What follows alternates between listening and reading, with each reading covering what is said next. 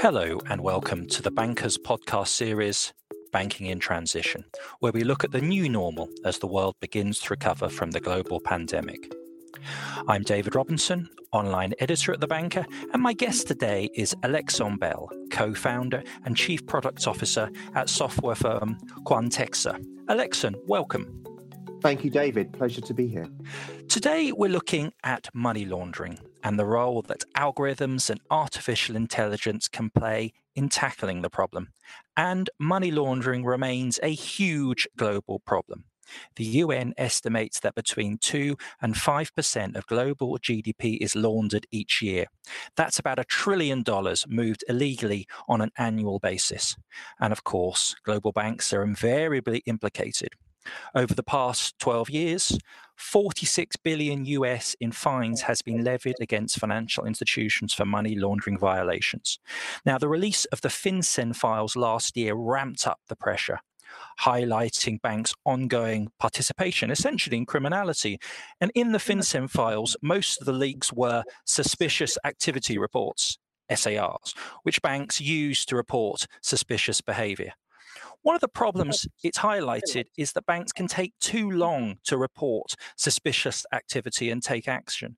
Alexon, can I bring you in here? How can technology, algorithms, AI improve the AML detection process? Thank you, David. So I think AI is the buzzword at the moment. Um, and at Quantexa, we do love AI, um, but I think we, we like to use it with a word of caution, right? I think some people think it's the cure all to everything.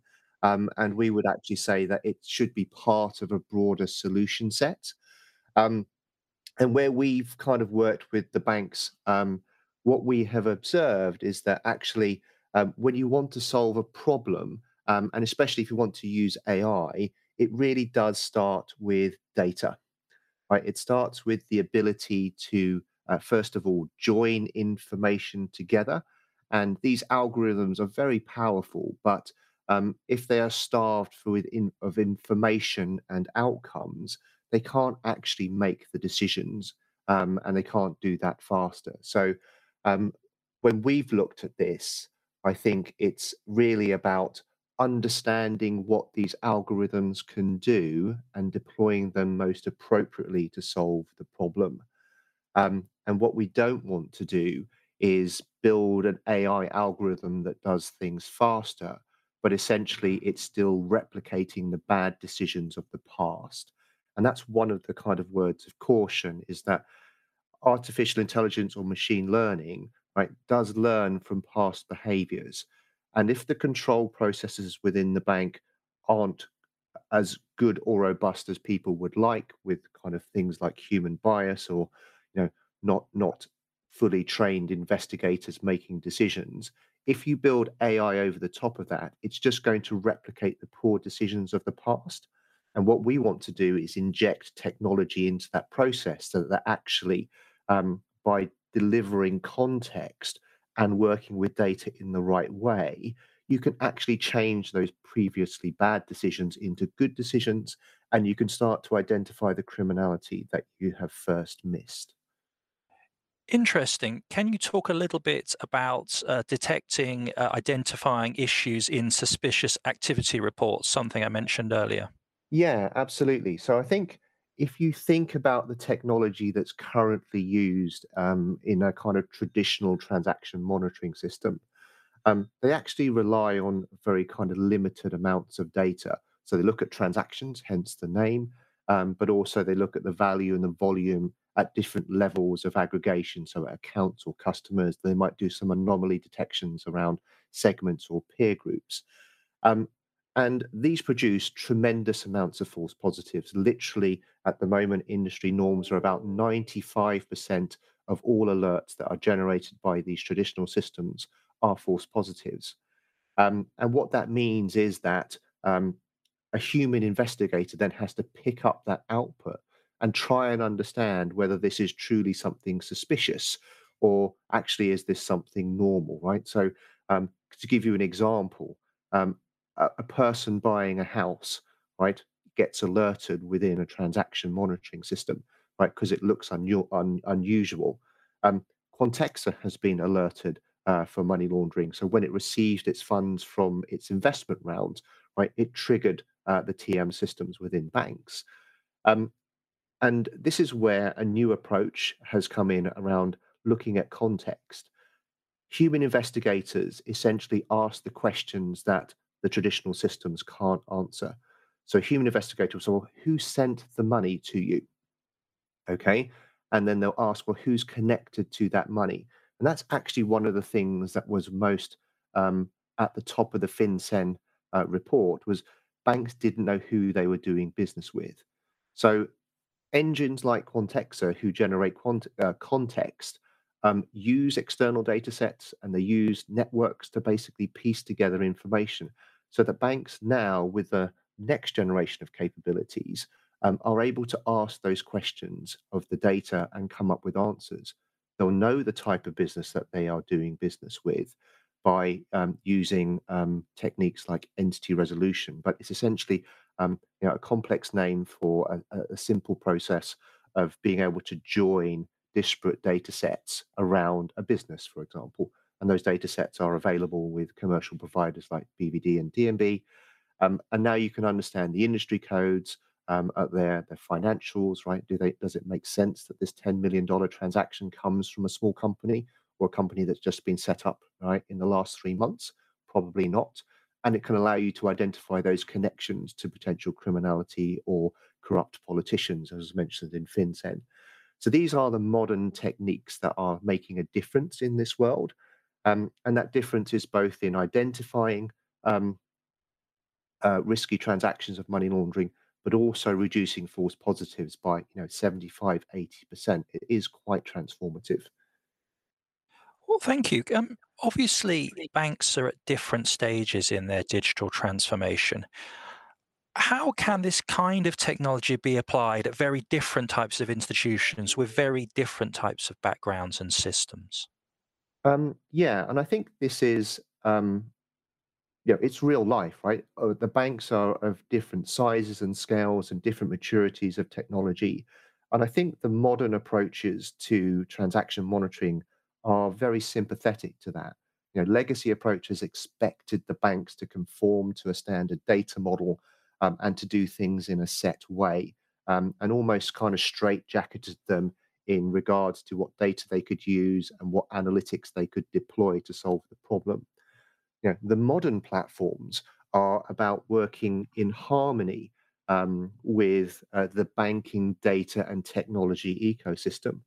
Um, and what we are seeing is that actually there's a spectrum of banks, and you kind of see those on kind of adoption curves. You've got those kind of early adopters who are, you know, bold and they want to replace the old systems with a new technology. Um, we have those kind of more cautious organizations that are essentially asking the modern technology to work in coexistence and harmony with the old platform. So, kind of augmenting that system um, extending its life, proving um, that actually the new approach does work. Um, and we see that spectrum, and um, you know, we we talk about a kind of augmentation to replace strategy, where if you want to, yes, you can augment to the the kind of new version of contextual monitoring, or actually you can start to deploy some of those capabilities in and around your existing control framework, but and still get a lot of benefit. And I think that is because at the heart of this problem, um, it's data. And if you're able to work with data in an effective manner, you can drive value at different contact points through that process. It could be just getting better data into the transaction monitoring system, right?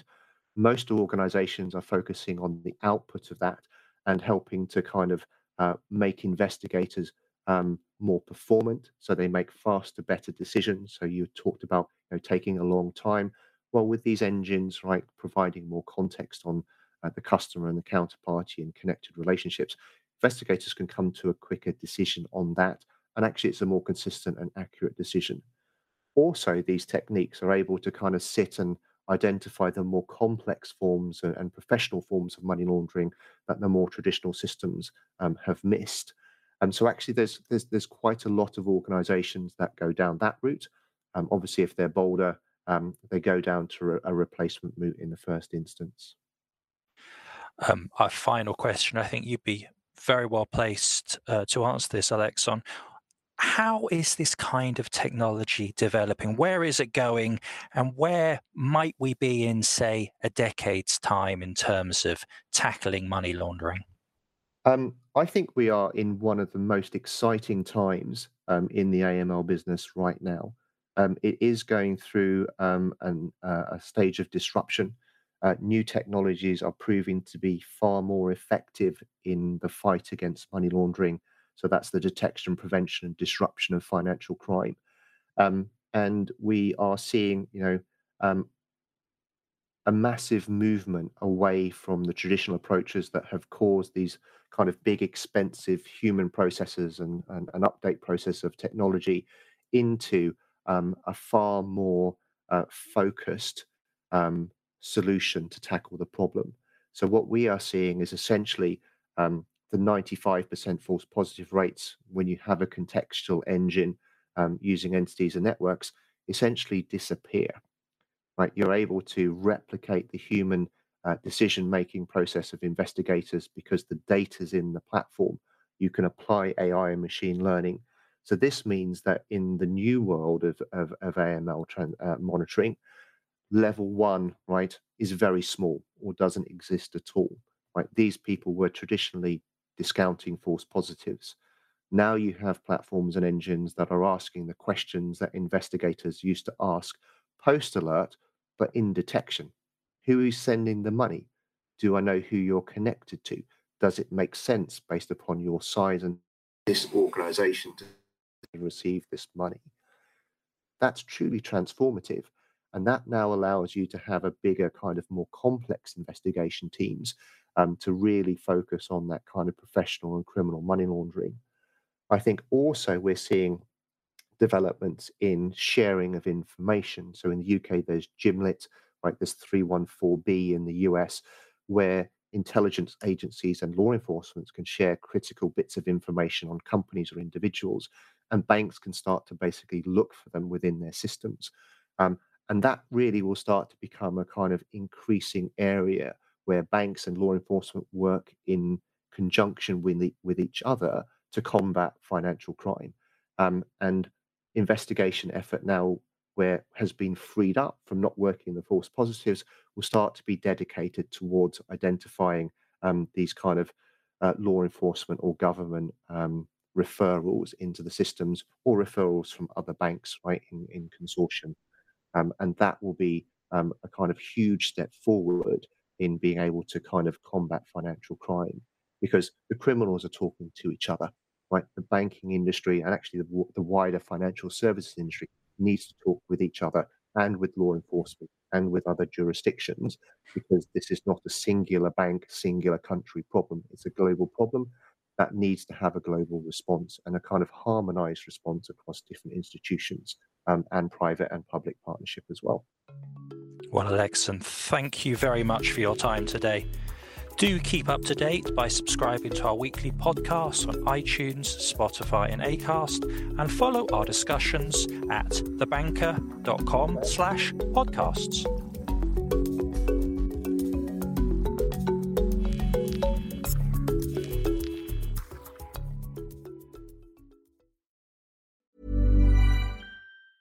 Support for this podcast and the following message come from Corient. Corient provides wealth management services centered around you. As one of the largest integrated fee only registered investment advisors in the U.S., Corient has experienced teams who can craft custom solutions designed to help you reach your financial goals, no matter how complex. Real wealth requires real solutions. Connect with a wealth advisor today at Corient.com. That's Corient.com. Did you know the Capital Ideas podcast now has a new monthly edition hosted by Capital Group CEO Mike Gitlin?